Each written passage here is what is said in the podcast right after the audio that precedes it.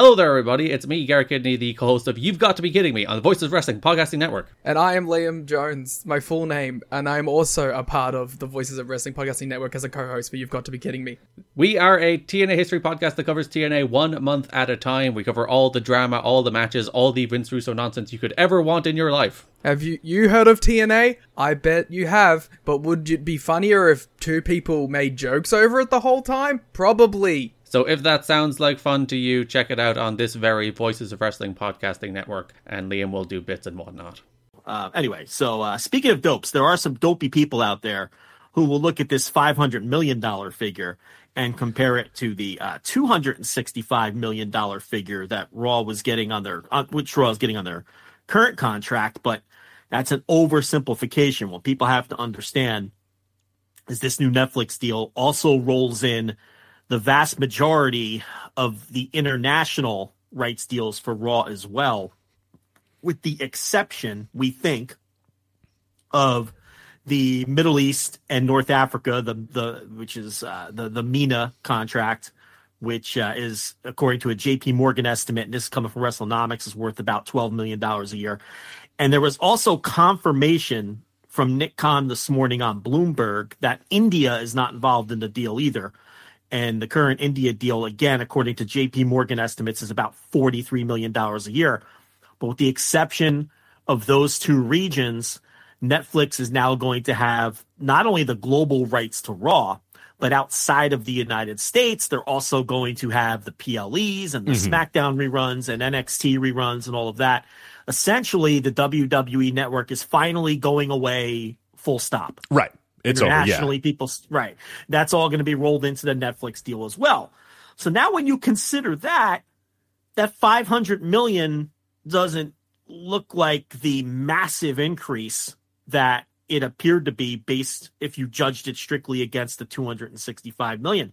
And I thought WrestleNomics did a great job today. He put together a nice handy chart for uh, for dopes like me, so it's nice and easy to understand when you look at the the uh, when you combine the the the raw uh, raw the uh, the current raw deal of 265 million with the estimated rights fees for the rest of the world excluding India and MENA well you're talking about about 300 a little under 380 million dollars. So then the 500 million dollars is a raise but it's it's a significantly smaller raise than it looks like with the initial reports because they're not jumping from 265 to 500. They're jumping from about 380 to 500. And oh, by the way, that includes what used to make up the network, uh, you know, internationally as well. So Brandon's estimate is that's about a 30% mm-hmm, raise mm-hmm. all told. I heard Meltzer on his audio. He was a little more aggressive uh, his estimate for the for the international for the international plus uh, domestic raw rights was was a little less than Brandon's. He estimated at about 335 million. So he's calling it about a 50% raise.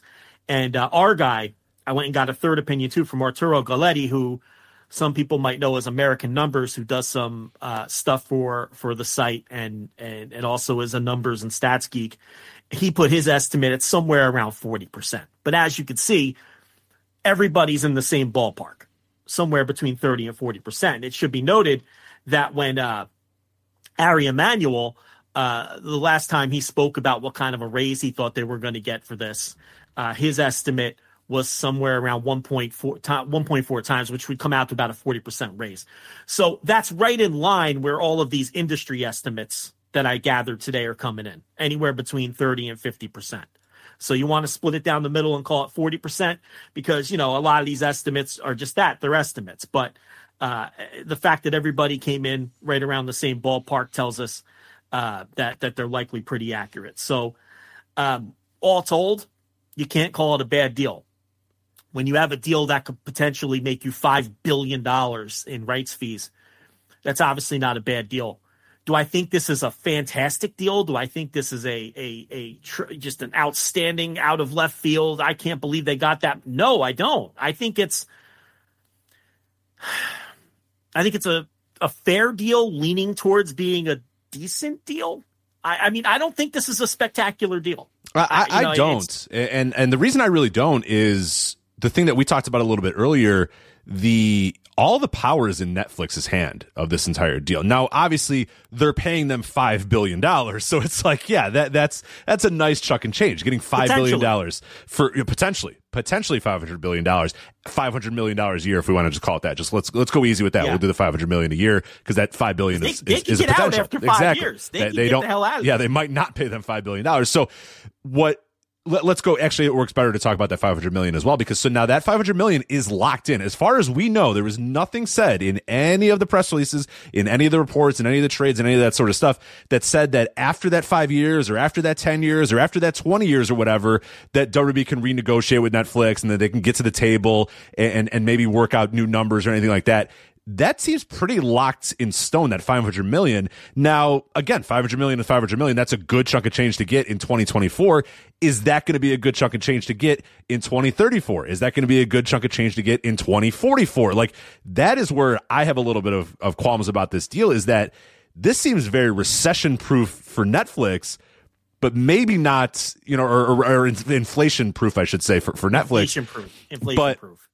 but for WWE, it's like, I don't know. Is are you going to look at the landscape in 2034 and look at what's going on in the world and inflation, all that sort of stuff, and think, fuck, 500 million's nothing. You know, I don't know where the world's going to go in 10 years or 20 years, but, and this is pretty, you know, astute from Bryan Alvarez talking on the, on the Wrestling Observer breaking news that he did with uh, Meltzer today, saying, look, if you look at WWE's deals from 10 years ago, that, that, dollar figure was like 180 million or something like that. I forget what the exact number was.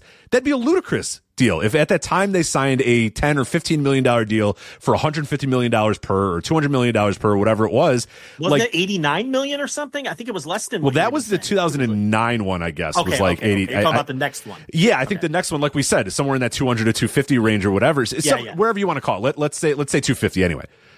Well, the current one was the current one is 265. Yeah, so you know? Even let's go with that one. Let's go with the 265. Let's say that they signed a 15 year deal for that 265. Well, that's going to look a lot worse in 2025. That's going to look a lot worse this year. If they, if if the NBA goes, say Raw and WWE is locked into that figure that we talked about, the 265 or whatever, and the NBA turns around and in a couple of days, which I'm sure is going to happen very very soon, maybe not a couple of days, but very soon, and the NBA signs a deal similar to this one that we're talking about with the Raw Netflix one, you're going to look at that WWE deal and be like, my God, these idiots are only getting 250 million dollars, 260 million dollars for their thing. The NBA just turned around and got 500 million, 600 million, 700 million or whatever.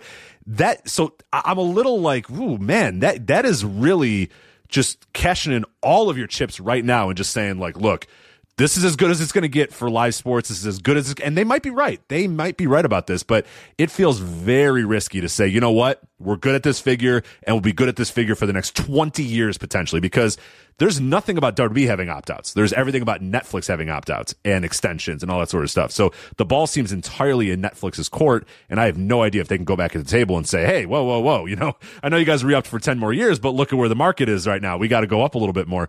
I didn't see anything in, in any of the reports that said that could happen. So in that case, I don't know if it's a very good deal in, in that sense. And I don't know if we'll know if it's a very good deal until we know what the world looks like in 10 years or whatever. Yeah, it's um I did see a quote from Netflix and I'm paraphrasing that uh that that, part of the negotiations what was Netflix told the WWE that we're, we don't like to be renters, we like to own. So if we can't own, then we want a super long commitment and know that you're not just going to leave us in three years or five years, right? So that speaks to your point that it seems like Netflix um, got a lot of their concessions here because they wanted the super long term deal.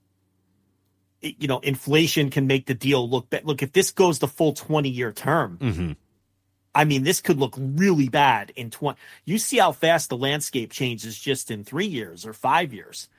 You know, you're talking 2045, you know, 500 million a year. We don't know. That might be nothing for these rights uh, by that point in time if it goes the full term. So it's Netflix that wanted the long term. You can understand why.